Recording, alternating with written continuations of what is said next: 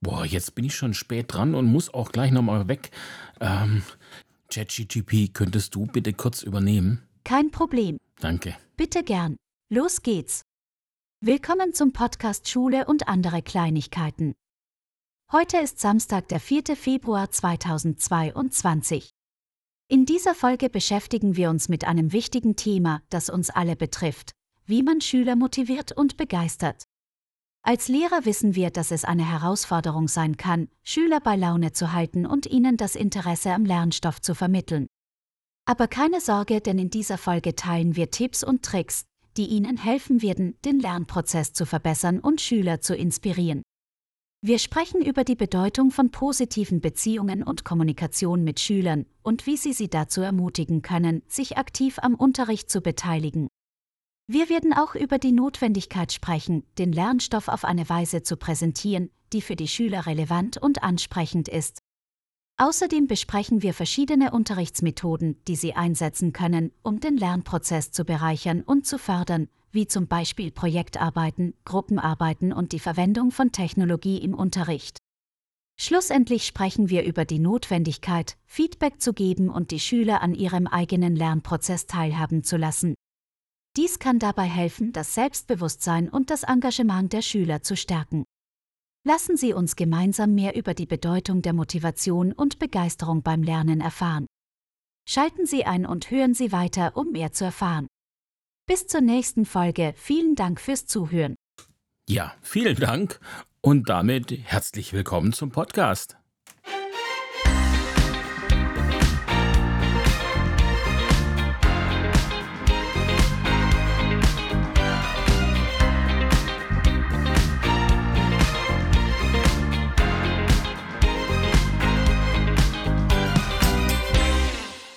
Endlich ist es wieder soweit. Äh, mit einem Tag Verspätung kommt der Podcast diese Woche. Einfach aus dem Grund, die Woche war voll und ich war weg. Äh, Dienstag, Mittwoch sodass ich mich nicht ähm, richtig vorbereiten konnte. Am Donnerstag hatten wir dann noch äh, Infotag für die äh, Grundschüler. Das heißt, ja, es war mir Freitag nicht möglich, ähm, da einen sinnvollen Podcast zu machen. Deswegen ist er heute doppelt sinnvoll. Ist es nicht gut? So einfach gleicht sich das aus. Ja, den Anfang hat tatsächlich ChatGPT, hätten sie sich auch mal einen anderen Namen überlegen können, finde ich. Also äh, den Anfang hat tatsächlich diese KI gemacht, die derzeit in aller Munde ist. Ähm, ich dachte, ja, ich frage mal nach, äh, sie soll mal einen Lehrer-Podcast schreiben. Und äh, natürlich kann sie nicht sprechen. Es ist ja eine, eine textbasierte KI. Ich habe deswegen äh, ihren Text in eine Text-to-Speech-KI eingegeben und diese hat den dann vorgelesen. Ähm, ja, was ich interessant fand, war, ich hatte der KI ja kein Thema vorgegeben. Ich habe einfach gesagt, äh, schreib mal einen Podcast. Und äh, sie hat sich für das Thema äh, Motivation entschieden. Und ich dachte dann, na gut, warum hat sie sich dafür entschieden? Das, ähm, also natürlich klar, es, es wird vermutlich sehr wichtig sein. Mich hat dann aber tatsächlich interessiert, warum sie sich dafür entschieden hat. Und das habe ich sie dann einfach mal gefragt. Warum hast du dieses Thema ausgesucht? Ich habe dieses Thema ausgewählt, weil die Motivation und Begeisterung beim Lernen ein wichtiger Faktor für den Erfolg der Schüler sind. Wenn Schüler motiviert und begeistert sind, sind sie eher bereit, sich aktiv am Unterricht zu beteiligen und sich den Herausforderungen zu stellen, die das Lernen mit sich bringt. Des Weiteren ist es für Lehrer wichtig, den Lernstoff auf eine Weise zu präsentieren, die für die Schüler relevant und ansprechend ist, um ihr Interesse zu wecken. Durch die Diskussion dieses Themas können Lehrer erfahren, wie sie den Lernprozess verbessern und ihre Schüler motivieren und begeistern können, um eine positive Lernumgebung zu schaffen. Okay, wie können Lehrer langweiligen Lernstoff deiner Meinung nach ansprechend präsentieren? Lehrer können langweiligen Lernstoff auf folgende Weise ansprechend präsentieren. Verbindung mit realen Situationen und Beispielen. Verbinden Sie den Lernstoff mit realen Situationen und Beispielen, um die Relevanz und Bedeutung für die Schüler zu verdeutlichen. Verwendung von Multimedia-Inhalten. Verwenden Sie Präsentationen, Filme, Bilder und Audiomaterialien, um den Lernstoff visuell und auditiv ansprechender zu gestalten. Aktive Teilhabe fordern sie die Schüler auf, sich aktiv an Diskussionen, Rollenspielen, Gruppenarbeiten und Projekten zu beteiligen, um das Lernen zu bereichern und zu fördern. Personalisierung passen sie den Unterricht den Interessen und Stärken der Schüler an, um das Interesse und die Motivation zu steigern. Verwendung von Technologie verwenden sie digitale Werkzeuge wie Tablets, interaktive Whiteboards und Lern-Apps, um den Lernstoff ansprechender und unterhaltsamer zu gestalten. Indem Lehrer langweiligen Lernstoff auf diese Weise ansprechend präsentieren, können sie das Interesse und die Motivation der Schüler steigern und den Lernprozess verbessern. Okay, vielen Dank. Ja, als ich diese Antworten gehört habe, habe ich gedacht, ja, die KI befindet sich in derselben Insta-Blase wie ich. Ähm, wir haben da offensichtlich dieselbe Meinung. Ich fand es wirklich super spannend, wie sehr sie eigentlich genau das sagt, was ich ähm, in meinem Podcast auch versuche zu verdeutlichen. Und äh, da dies getrennte Systeme sind, hat es also nun mal wirklich gar nichts damit zu tun. Es ist kein Algorithmus, der äh, meine Inhalte kennt und versucht, mir nach dem Mund zu reden. Für diejenigen, die äh, sich jetzt mit dieser Thematik KI noch gar nicht beschäftigt haben, also wie gesagt, es ist schon sehr, sehr abgefahren, dass man hier eine Maschine gegenüber sitzen hat, die antworten kann und die ihre ähm, Antworten selbstständig aus dem Internet oder aus ihrem ähm, Datenbestand zusammensucht. Die einzelnen Wörter, die einzelnen Sätze werden von der KI selbst konstruiert. Sie sind nicht irgendwo hinterlegt und vorgegeben. Und ähm, das, glaube ich, eben verdeutlicht, wie, wie, wie, wie mächtig dieses Werkzeug ist. Und ähm, wir Lehrer können es natürlich äh, ja eben auch sehr gut für uns nutzen. Wir können uns Pläne erstellen lassen. Wir können äh, uns Feedback erstellen lassen für Schüler, Tipps ähm, für Schülerinnen. Also ähm, es ist wirklich Wahnsinn. Mehr möchte ich aber dazu jetzt auch nicht sagen, denn ähm, die, alles, das ganze Internet ist voll von ChatGPT und ähm, diejenigen, die den Podcast hören, glaube ich eben, die sind da schon überwiegend informiert. Das Thema des Podcasts heute soll ein anderes sein und zwar möchte ich ähm, den, äh, die letzte Folge, äh, da möchte ich einen zweiten Teil anschließen, denn die letzte Folge wurde sehr viel mehr gehört als die Folgen zuvor. Das heißt, ich gehe davon aus, dieses Thema selbstregulierendes Lernen, das ist etwas, was euch interessiert. Von daher möchte ich heute ein paar Praxisinhalte bieten, wie man ähm, das selbstregulierende Lernen in seinem Unterricht äh, vielleicht einbetten und verwenden kann und was wir den Schülerinnen für Tipps geben können, ähm, wie sie selbst mehr an dieses ähm, selbstregulierte Lernen herankommen. Ähm, das wäre auf jeden Fall ein Teil. Dann ähm, geht es noch ein bisschen um Gruppenarbeit. Und ja, ich hatte ein Elterngespräch, äh, von dem ich natürlich nicht erzählen darf, das ist ja klar, aber ich warte eigentlich schon lange darauf, dass ich mal ein Elterngespräch bekomme ähm, wegen schlechten Noten. Und äh, gestern war es dann soweit. Äh, ich wollte dieses Thema eigentlich schon vor diesem Elterngespräch, schon vor zwei Wochen anbringen. Und zwar äh, erinnert ihr euch sicher daran, dass ich die Probeprüfung in Technik gemacht habe und ich selbst war mit dem Ergebnis nicht wirklich zufrieden und habe dann äh, nach der Probeprüfung mit einem Kollegen aus einer anderen Schule, mit Martin, den Namen kennt ihr auch schon, darüber gesprochen, ähm, da mich das Thema einfach wirklich beschäftigt. Äh, denn denn du versuchst als Lehrer alles Mögliche auf unterschiedlichen Ebenen äh, lerntechnisch und es wird von Schülerseite jede Hilfe ausgeschlagen. So, das war jetzt meine Erfahrung, die ich in bestimmten Klassen hatte. Ähm, und das, ja, gibt einem dann schon zu denken. Ähm, man, man sagt dann, okay, warum schlagen die die Hilfe aus? Zwei Tage später lese ich im Internet, ähm, wenn man als Lehrer der Meinung ist, die Schüler schlagen jede Hilfe aus, dann äh, muss man erstmal an seine eigene Nase fassen. Okay, das mache ich. Ich halte mich für einen reflektierten Lehrer, ähm, aber ich habe wirklich, ich weiß tatsächlich nicht, was ich an welcher Stelle hätte anders machen sollen. Meiner Meinung nach bin ich auf unterschiedlichen Ebenen auf die Schüler zugegangen und habe hab versucht, sie anzusprechen auf, auf unterschiedlichen Ebenen. Und sie sind auf nichts angesprungen. Ähm, und ich habe natürlich auch viel Rückmeldung erbeten. Offensichtlich hat ein großer Teil äh, dieses Thema nicht so richtig verstanden. Also ich habe ihnen normale Arbeitsblätter gegeben, dann gab es so äh, Challenge Cards, die waren grafisch aufgebaut und hatten immer nur eine Aufgabe ähm, und auf der Rückseite war die Lösung. Das heißt, mit denen kann man im Prinzip auch lernen dann auf Prüfungen und so weiter. Ähm, ich habe eine Anleitung in Taskcards erstellt und sie hatten die Möglichkeit in Tinkercad die äh, ganzen Schaltungen auszuprobieren, mit den ähm, Breadboards richtig zu stecken. Also es geht um Elektronik und Technik und äh, da auch die Programmierungen zu machen. Rückmeldungen von Schülerseite kamen im Prinzip fast keine. Ähm, ich kann schwer sagen, wie viele es sich angeschaut haben. Naja, wahrscheinlich nicht ganz so viele, aber es wurde auch gesagt, ähm, ja, ich, hab, ich war bei dem daheim und wir haben zusammen reingeguckt. Das kann natürlich gut sein. Ähm, der springende Punkt ist, dass man äh, ja nicht auf mich zugegangen ist und gesagt hat, hey Lehrer, ich verstehe es noch nicht so richtig. Erklär es mir nochmal.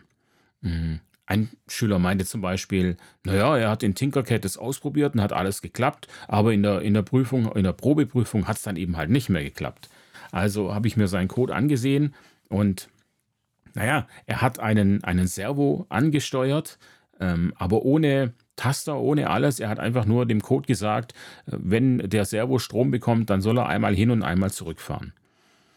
Ähm, ja, wir haben ja aber acht Wochen lang geübt, dass, dass dieses Bewegen eines Sensors an ein Signal gekoppelt sein muss. Also das heißt, es muss irgendetwas reingehen und aufgrund äh, dieses Eingangs wird sich etwas bewegen. Das hat er überhaupt nicht reflektiert. Es hat ihm gereicht, dass das Teil sich bewegt, auch ohne Signal. Und ich frage mich natürlich, was kann ich da als Lehrer machen, wenn sich die Schüler überhaupt nicht selbst reflektieren. Äh, natürlich, das ist ja eben auch Thema dann äh, ein klein bisschen später noch ähm, und auch der letzten Folge, man kann selbst reflektieren lernen, aber in der Abschlussklasse ist es halt ein bisschen spät. So, was mache ich als Lehrer? Ich bin ratlos. Äh, dazu muss ich sagen, dass ich die äh, Schülerinnen eigentlich in jeder Woche da mindestens einmal auffordere, auf mich zuzugehen, mich zu fragen, wenn sie was nicht verstehen und äh, dass sie mir auch rückmelden sollen, wenn, wenn ich etwas nicht gut genug erkläre. Also es, wenn Sie etwas nicht verstehen, heißt es ja nicht, dass es an Ihnen liegen muss. Es kann ja auch an mir liegen. Ich rede vielleicht zu schnell oder ähm, überspringe Dinge. Wir Lehrer sind ja manchmal einfach Fachidioten und ähm, gehen von bestimmten, von einem bestimmten Vorwissen aus, das, das gar nicht da ist, und dann überspringen wir das im Text. Ähm, ja, ich finde, Sie sind 16, 17 Jahre alt, da muss das klappen. Sie müssen ja mit einem reden können. Und ähm, ich glaube eben, dass ja, das von uns als Schule oder generell von Schule äh, so kommuniziert werden und eingeübt werden muss, dass die Schülerinnen so ein Feedback auch ohne nachzudenken geben. Also wir, wir, das ist ja keine Kommunikation, ist keine Einbahnstraße. Ähm, wir müssen gemeinsam miteinander sprechen. Ich weiß nicht, ob das jetzt einfach ein, ja, eine, eine, eine Vermischung von Menschen ist, die einfach nicht gern redet, oder ob hier ähm, die Schule einfach zu wenig gemacht hat, keine Ahnung. Da möchte ich jetzt auch gar nicht drüber urteilen. Ähm, es ist ja einfach so, wie es ist, ja. Und ich glaube, wir alle kennen solche Klassen, wo es einfach schwieriger fällt und zu denen wir äh, weniger Kontakt haben und ähm, wo wir einfach nicht so nah rankommen. Also, äh, ja, es hilft mir jetzt nicht, herauszufinden, was war, ähm, sondern ich muss natürlich schauen, was kann ich jetzt machen, wenn, wenn Schüler nicht wollen.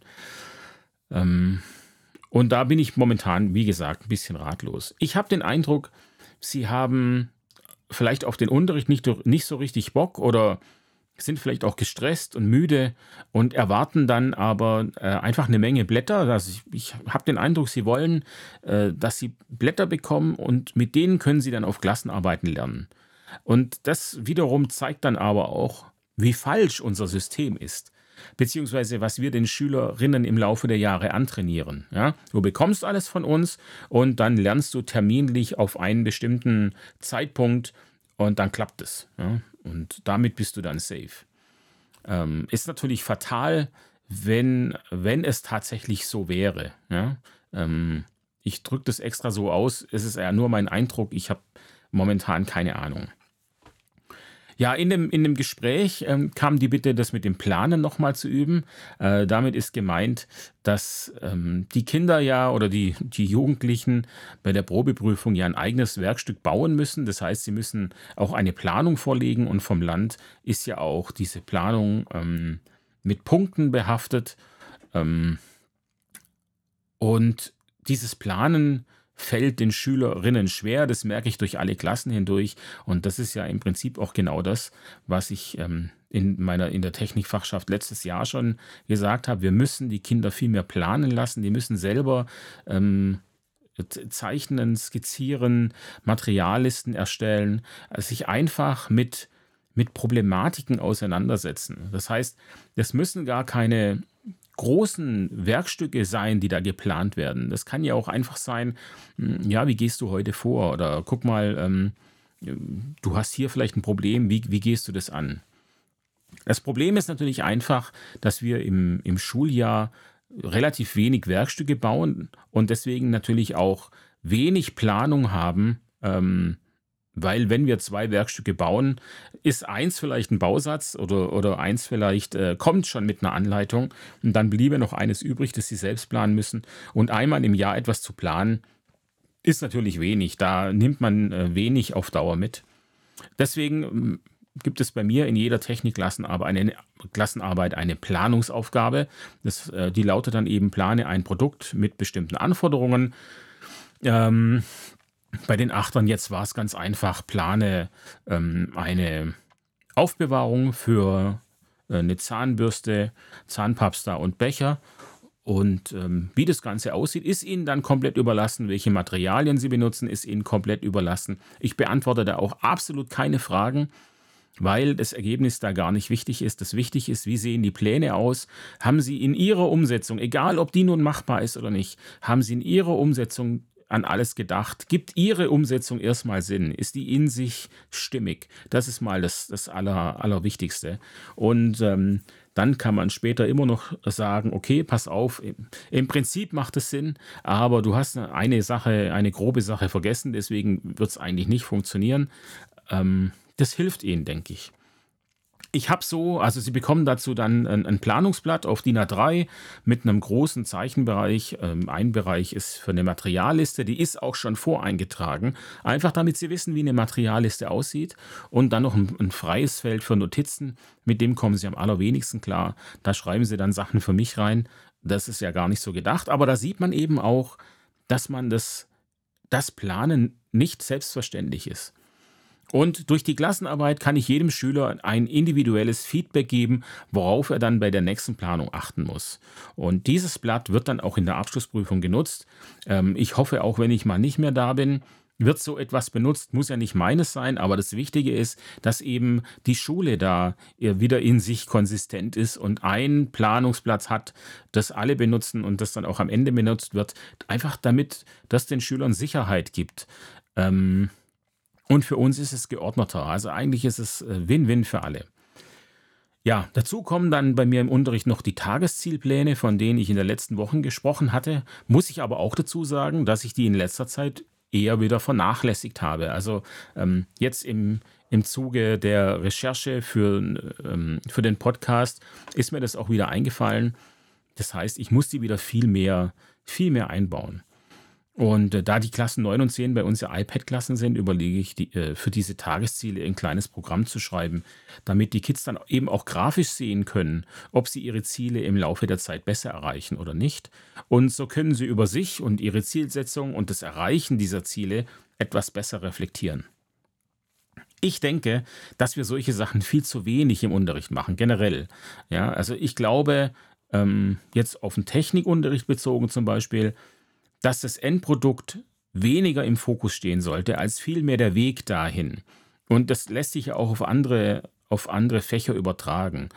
Ich glaube, dass das Endprodukt manchmal einfach zu viel Aufmerksamkeit bekommt und die Prozesse und Fähigkeiten auf dem Weg dahin, ich bleibe jetzt bei Technik, also um etwas herzustellen, die sind vielfältiger und spiegeln sich dann nicht zwangsläufig im fertigen Produkt, da das ja manchmal auch nur deswegen nicht fertig wird, weil zu viel Unterricht ausgefallen ist oder die Zeit aus anderen Gründen nicht reicht. Ähm, In Geo zum Beispiel hatten wir Plakate gemacht, die sind fast nicht fertig geworden, weil es äh, die ganze Zeit ausgefallen ist. Dann muss man ja Bilder ausdrucken, dann gab es keine Verbindung zum Drucker und so 45 Minuten sind dann recht schnell um. Wenn man dreimal 45 Minuten hat, also man, man verbringt drei Wochen mit einem Plakat und es ist immer noch nicht fertig, dann muss man als Lehrer irgendwann auch mal sagen, okay, ähm, jetzt reicht's, jetzt müssen wir Stopp machen. Und ähm, da das eine Gruppenarbeit ist, kann man vielleicht auch nicht zwingend sagen, macht's zu Hause fertig. Das ist dann auch schwierig.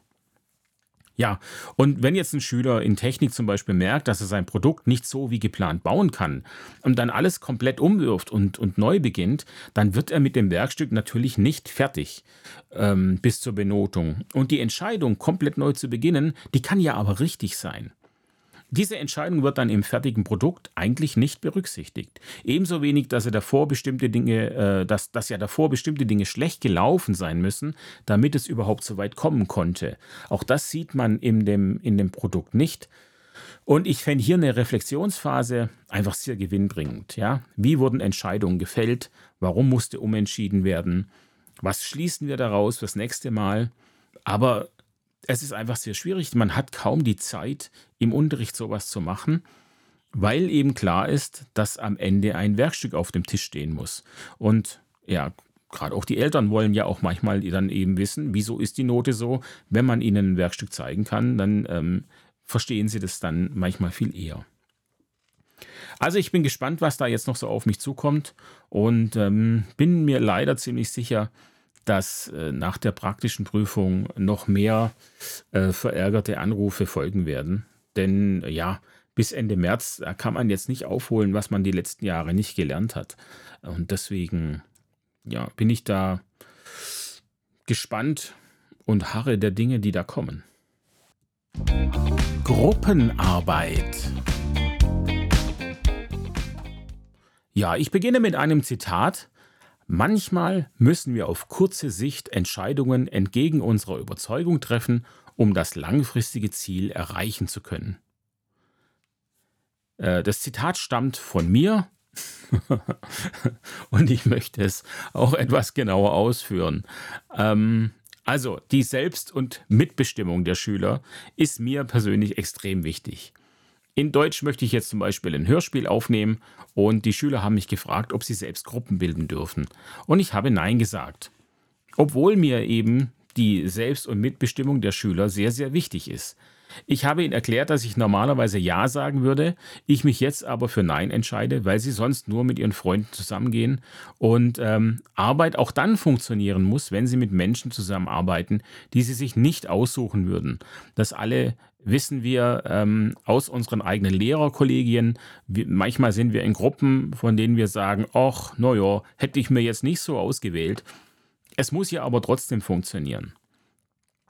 Meine Klasse hat das anstandslos akzeptiert und die Arbeit in den Gruppen hat jetzt in der ersten Woche richtig gut funktioniert.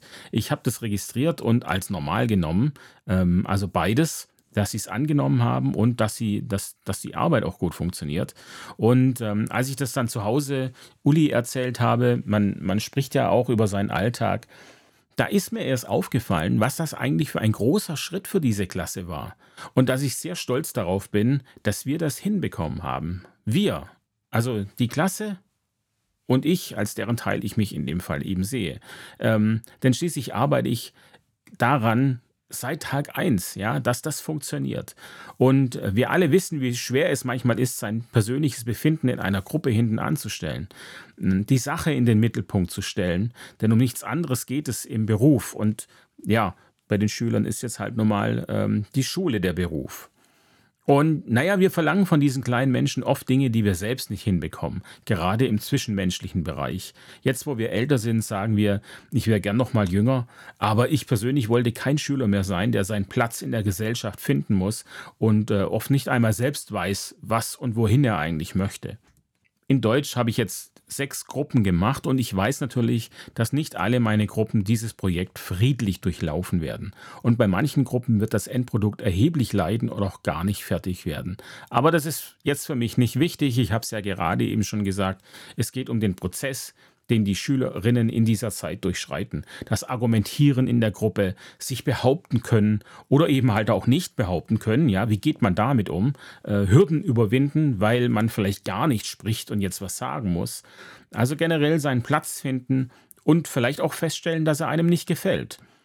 Es passiert so viel in Projektarbeiten, doch wir Lehrer, habe ich zumindest den Eindruck, sind ja zu oft auf das Endprodukt fixiert, dass wir gar nicht mitbekommen, was für wichtige persönliche Meilensteine von Einzelnen vielleicht erreicht werden. Und äh, ja, am Ende dann noch eine Reflexion am Ende des Projekts, die jeder über sich selber macht, die ist sicherlich hilfreich. Also ja, konzentriert euch nicht zu sehr auf das Produkt, würde ich sagen. Lasst die Schüler frei, lasst sie laufen, schaut ihnen zu, seid für sie da, wenn sie Hilfe brauchen gibt Schubser in die richtige Richtung, wenn es nötig ist. Und naja, wenn jemand so komplett von der Straße rutscht, dann helft den Kindern wieder zurück auf den Weg. Und wie ihr sicher merkt, gilt das alles nicht nur für das Projekt, das ihr in eurem Fach macht, es gilt für das ganze Projekt Schule, welches äh, jede unserer Schülerinnen gerade und in Zukunft durchmacht. Und ich spreche dich, liebe Zuhörerin und lieber Zuhörer, jetzt mal ganz direkt an. Ich habe es schon ein paar Mal gesagt, aber Vergiss es nicht. Du kannst der Unterschied für jemanden sein, weil du zuhörst oder dir Zeit nimmst oder auch einfach nur, weil du geduldig bist. Du hast es selbst in der Hand. Praxistipps zur Selbstregulation. Es gibt unterschiedliche Modelle der Selbstregulation, auf die ich jetzt nicht eingehen möchte, da mir das Ganze hier für den Podcast zu theoretisch ist. Ich möchte heute vielmehr Praxistipps geben, wie man metakognitive Kompetenzen stärken kann, die für das selbstregulierte Lernen ganz entscheidend sind. Metakognitiv bedeutet, dass man Wissen über sein Handeln und sein Wissen hat. Man weiß also, was man tut und weiß auch, was man weiß. So, so doof das klingt. Und das Ganze ist eine gute Voraussetzung, um sein Lernen zu steuern.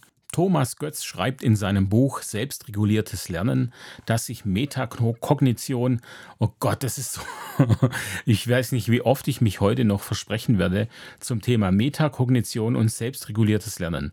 Nun gut, er sagt, es lässt sich in drei Bereiche einteilen. Äh, Planung, Monitoring und Regulation. Und er nennt dafür das Beispiel einer Zugreise. Wenn man mit dem Zug in den Urlaub fahren möchte, muss man äh, diese Reise planen. Man sucht sich unter anderem eine Zugverbindung raus und weiß, wann man an welchem Gleis stehen muss zum Beispiel. Und wenn man dann im Zug sitzt, vergewissert man sich, dass man auch wirklich im richtigen Zug sitzt. Man prüft nochmal, von wo man äh, abgefahren ist, wo man wieder aussteigen muss. Äh, man beobachtet also sein Handeln. Stimmt das alles mit dem überein, was ich geplant habe? Monitoring ist bei mir persönlich, glaube ich, sehr stark ausgeprägt. Ich komme ungern zu spät, verlaufe mich aber auch gern. Das ist eine ganz schlechte Kombination. Und wenn ich irgendwo hin muss, dann habe ich die wichtigsten Daten immer bei mir. Auf Papier oder im Handy, Straße, Zimmernummer, Beschreibung vielleicht, falls ich eine E-Mail bekommen habe, wie man da hinkommt. Und diese Dinge die schaue ich mir quasi im 10-Minuten-Rhythmus an, weil ich Angst habe, dass ich mich doch verlesen habe und doch am, am falschen Ort bin. Ähm, das, das kann ja auch sein, dass man, was weiß ich, man, man steht an der richtigen Hausnummer, aber in der falschen Straße. Kann bei mir alles vorkommen. Und äh, das hat dann aber zur Folge, dass ich viel zu früh zu Terminen erscheine, äh, weil ich mir immer sehr viel Puffer einräume im, im Fall, dass was schief geht. Also bei mir ist es schon Wahrscheinlich ist es schon irgendeine Zwangsgeschichte, so wie äh, hier Herd fünfmal ausschalten und sowas. Das ich nicht mache, noch nicht, wer weiß, wann es kommt. Ähm, ja, der letzte Punkt da von Thomas Götz wäre die Regulation. Das heißt, etwas zu verändern, wenn es laut Monitoring nicht richtig gut läuft. Und ähm, beziehungsweise kann die Regulation laut Götz auch bedeuten, äh, sich zu belohnen, wenn es geklappt hat. Über diesen letzten Punkt kann man ein wenig streiten, finde ich persönlich. Mir gefällt der Begriff nicht so ganz und der verschwimmt für mich auch ein bisschen mit dem Monitoring. Und da komme ich aber nachher nochmal drauf zurück. Letztlich ist es aber auch nicht der ausschlaggebende Punkt, würde ich sagen, ja, wie wir das Kind jetzt da nennen. Ähm, wichtiger ist, dass wir verstehen, was für Prozesse angestoßen werden müssen von uns Lehrern, damit sie bei den Schülern eben automatisierter ablaufen.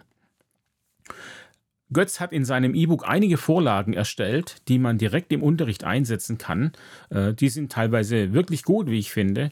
Und äh, von denen habt ihr sicher schon die eine oder andere selbst erstellt oder irgendwo gefunden. Äh, nicht von ihm, ähm, aber von anderen und dann auch im Unterricht eingesetzt. Da bin ich mir ziemlich sicher. Äh, dieses E-Book, mal so ganz kurz für meine ähm, Zuhörer, die aus meinem Kollegium sind, liegt ausgedruckt auf meinem Platz im Lehrerzimmer. Und wenn sich jemand dafür interessiert, dann kann er es sehr gern einfach mitnehmen und ähm, irgendwann wieder zurücklegen. Ja, die Vorlagen zur Planung, ähm, die sind alle organisatorischer Natur. Das heißt, die Schülerinnen sollen sich mit der Frage auseinandersetzen, was sie lernen wollen, wie viel, wie lange, wo, wann, wie, die ganzen W-Fragen, wir kennen die. Ähm, damit soll sich der Schüler, die Schülerin bewusst auseinandersetzen. Und jetzt hat er zum Beispiel äh, einen leeren Stundenplan genommen in den die Schülerinnen ihre Hausaufgaben eintragen sollen. So, Jetzt sind wir Lehrer ja Menschen, die individuell arbeiten müssen. Bei mir ist der erste Gedanke jedoch, was kann ich für möglichst viele Kinder gleichzeitig einsetzen?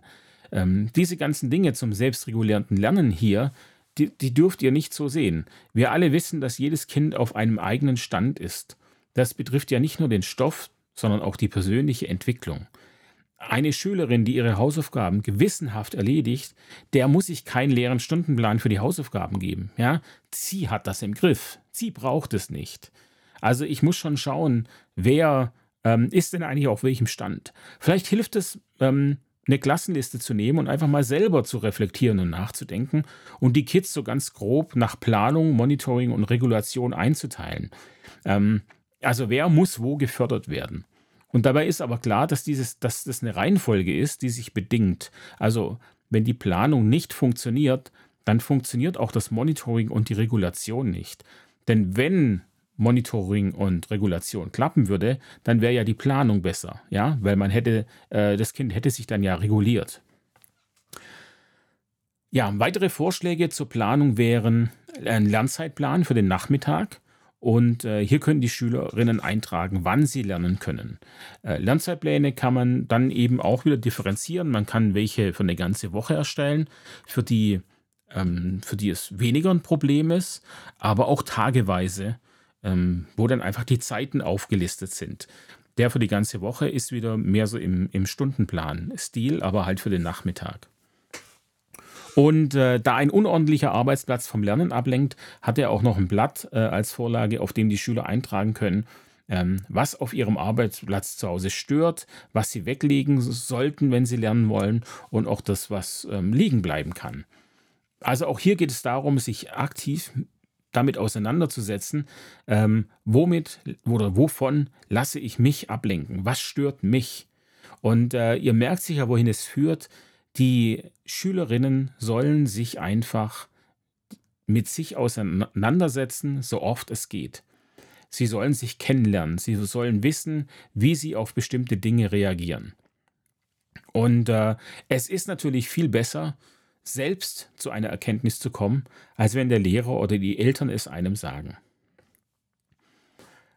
Zum Monitoring hat er auch Vorlagen. Ähm, ein ganz tolles Blatt ist das Beobachte dich selbst Blatt. Ähm, die Schüler sollen sich hier immer mal wieder vornehmen, sich selbst zu beobachten im Unterricht. Das heißt, jeder Schüler, jede Schülerin würde so ein Blatt bekommen und sie sollen sich dann aufschreiben, äh, in welcher Stunde sie sich beobachten wollen. Man könnte sagen, das könnten sie zum Beispiel zu Hause machen am Sonntag. Einfach, äh, wann diese Woche möchte ich mich selbst beobachten. Oder man kann sie auch mit ihnen, äh, wenn man sie am Montag hat, am Montag das mit ihnen zusammen machen. Es gibt nun vier Spalten auf diesem Blatt und in der ersten Spalte soll angekreuzt werden, äh, wie viel Lust man auf die kommende Stunde hat. Also es sind dann einfach so Smileys drin, ähm, ja, lächelnder, neutraler und äh, negativer. Die zweite Spalte ist dann äh, ein Strich für jeden Unterrichtsbeitrag, in, äh, den man gemacht hat. Ähm, davon hatte ich ja sogar äh, letzte Woche, vorletzte Woche erzählt. Ähm, das heißt, ja, jedes Mal, wenn Sie sich melden, machen Sie einen Strich. In der dritten Spalte gibt es einen Strich, wenn Sie merken, dass Sie unkonzentriert sind. Das finde ich ähm, sehr interessant, ja, was äh, finde ich sehr interessant zu sehen, wer trägt da was ein. Und die letzte Spalte ist dann für nach dem Unterricht. Hier soll angekreuzt werden, wie man sich in der Stunde gefühlt hat. So. Und dieses Arbeitsblatt ist so einfach wie genial, weil man eben immer wieder darauf zurückgeführt wird. Also wenn ich mich ähm, strecke, ist klar, wende ich mich dem Blatt zu und äh, sehe auch die Fragen nochmal und beginne automatisch zu reflektieren. Wenn ich unkonzentriert bin, genauso. Und am Ende der Stunde muss ich auch nochmal die ganze Stunde Revue passieren lassen, um zu sagen, wie ich mich in ihr gefühlt habe, so insgesamt. Deswegen, also äh, tolle Sache. Und äh, die, dieses Blatt wird bei mir definitiv äh, nächste Woche ausgeteilt werden und wir werden das machen. Die äh, zweite Sache für das Monitoring, das er vorschlägt, ist etwas umfangreicher. Und zwar äh, geht es um Lerntagebücher. Er hat da zwei Versionen, eine Kurzversion und eine Langversion. Und in beiden Varianten geht es aber darum, Dinge vorab auszufüllen. In der kurzen trägt man äh, dabei jetzt zum Beispiel nur die Fächer ein und muss dann Fragen pro Fach beantworten. Wie fühlt man sich? Ist man fit und konzentriert und so weiter? Ähm, also es ist dann nur eine, eine Ankreuzgeschichte. Äh, danach werden Fragen gestellt, also danach, nach der Stunde werden Fragen gestellt, wie man sich jetzt fühlt nach der Stunde und ob man die Zeit genutzt hat, ob man abgeschweift ist, wo es Probleme gab und nicht und ob man zufrieden mit seiner Arbeit ist. Das Ganze, wie gesagt, sind überwiegend Ankreuzantworten. In der ausführlichen Variante, da soll man vorab exakt eintragen, was man heute erledigen möchte. Also es geht da im, im Prinzip um äh, mehr um die Hausaufgaben, das hatte ich jetzt vergessen zu sagen. Es geht nicht um, um ähm, Feedback oder Reflexion innerhalb der Stunde, sondern äh, bei den Hausaufgaben. Also man soll da eintragen, was man heute erledigen, erledigen möchte und wie viel Zeit man dafür einplant. Dazu dann dieselben Fragen wie in der kurzen Variante. Und in der äh, Auswertung der langen Variante gibt es aber weniger Ankreuzmöglichkeiten, sondern Textfelder, in denen dann eben auch als Text ausführlicher geantwortet werden soll. Wenn man sich als Lehrer für die Langversion unterscheidet, äh, muss man meines Erachtens die Hausaufgaben reduzieren, da das Reflektieren ja durchaus Zeit kostet. Und ich würde sagen, eigentlich auch bei der, bei der kurzen Variante auch. Ähm, Außerdem ist das eine ziemliche Materialschlacht. Er selbst hat für die kurze Variante zwei DIN A4 Blätter und die lange wären drei DIN A4 Blätter. Klar, okay, die kann man jetzt doppelt kopieren. Ähm, halte ich allerdings für wenig sinnvoll, weil man dann, äh, die Schüler sollen ja vielleicht auch vergleichen, vorher, nachher. Das Umdrehen finde ich da unpraktisch. Also eigentlich würden zwei Blätter nebeneinander Sinn machen, aber es, sind, es ist dann wirklich richtig, richtig viel Papier, was man da raushaut. Ich denke, es wäre sicher besser, diese Dinge zu digitalisieren, äh, da auch der Anreiz für die Kids größer wäre, definitiv. Ja. Ich bin ja immer noch auf der Suche nach einer App-Idee, die ich umsetzen könnte. Vielleicht könnte das eine sein. Kommt auf jeden Fall auf die Ideenliste, die wird immer länger. Und äh, dann werde ich demnächst mal aussuchen, welches mein nächstes Projekt sein wird. Ja, letzter Punkt noch, die Regulation. Ähm, bei der ist es schwierig, Arbeitsblätter anzubieten. Er hat da ähm, relativ viel Infomaterial, die ist unheimlich textlastig für schwächere Schüler halte ich das nicht für machbar, da einfach viel zu viel drinsteht.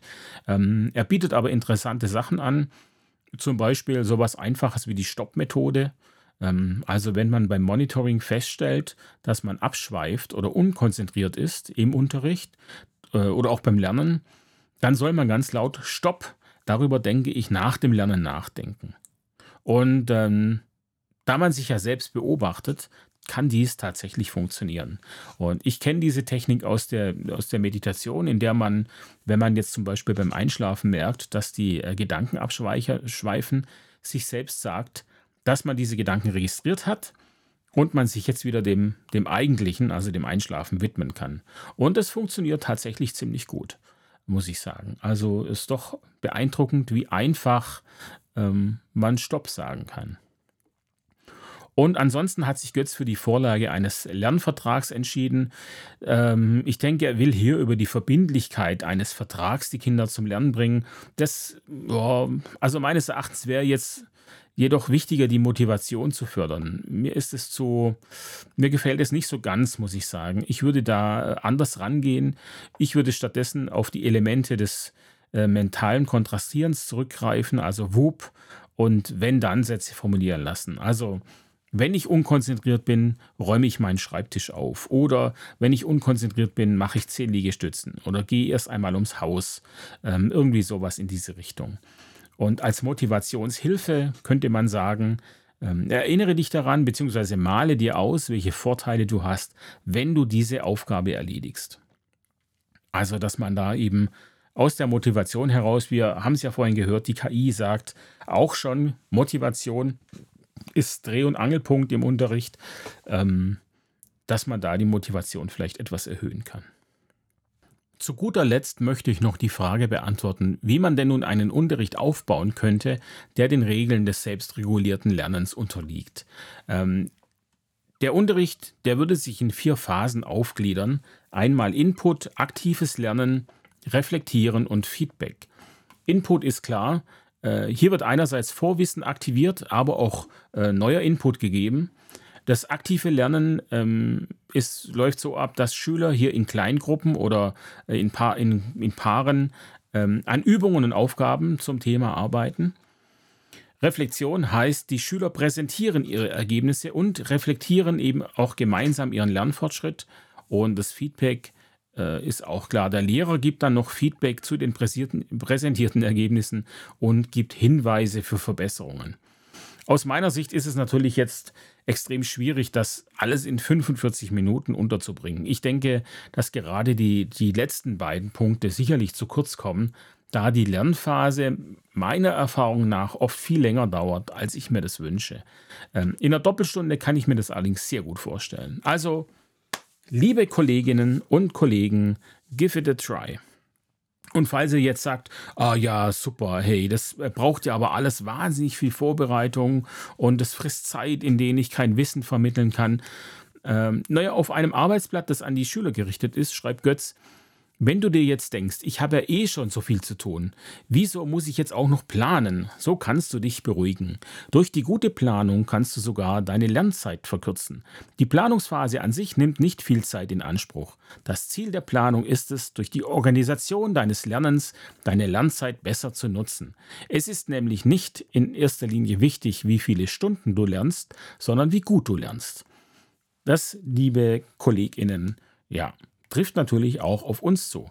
Wenn wir davor, ähm, wenn, wenn unsere Prozesse besser organisiert sind, dann sparen wir hinten raus Zeit. Und ich bin fest davon überzeugt, dass die Zeit, die wir in diese Sachen investieren, sich für die Schülerinnen hinten raus doppelt und dreifach lohnt. Aber das Wichtige ist natürlich, wir müssen beständig dranbleiben.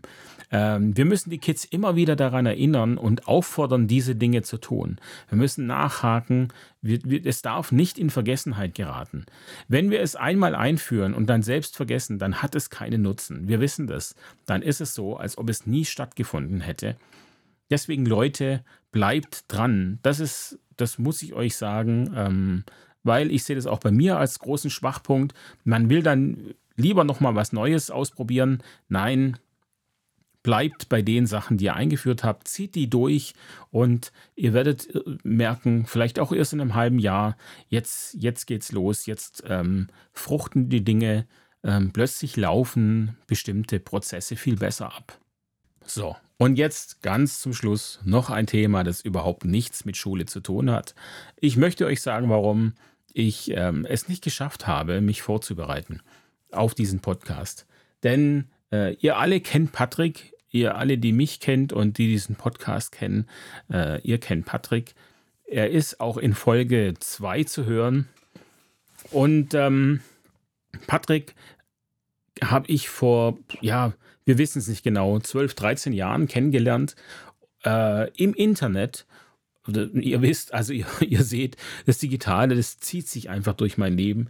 Ich habe ihn im Internet kennengelernt und er ist im Laufe der Jahre zu meinem besten Freund geworden und ich glaube, andersrum ist es auch so. Äh, zumindest hat er es mal gesagt. Man, ja, man weiß ja nie, was die Leute so sagen. Aber ich, ich glaube es einfach mal. So. ähm, das Besondere daran ist, dass wir uns eben noch nie gesehen haben und wir haben auch nie telefoniert. Der Podcast Folge 2, da haben wir tatsächlich zum ersten Mal miteinander gesprochen.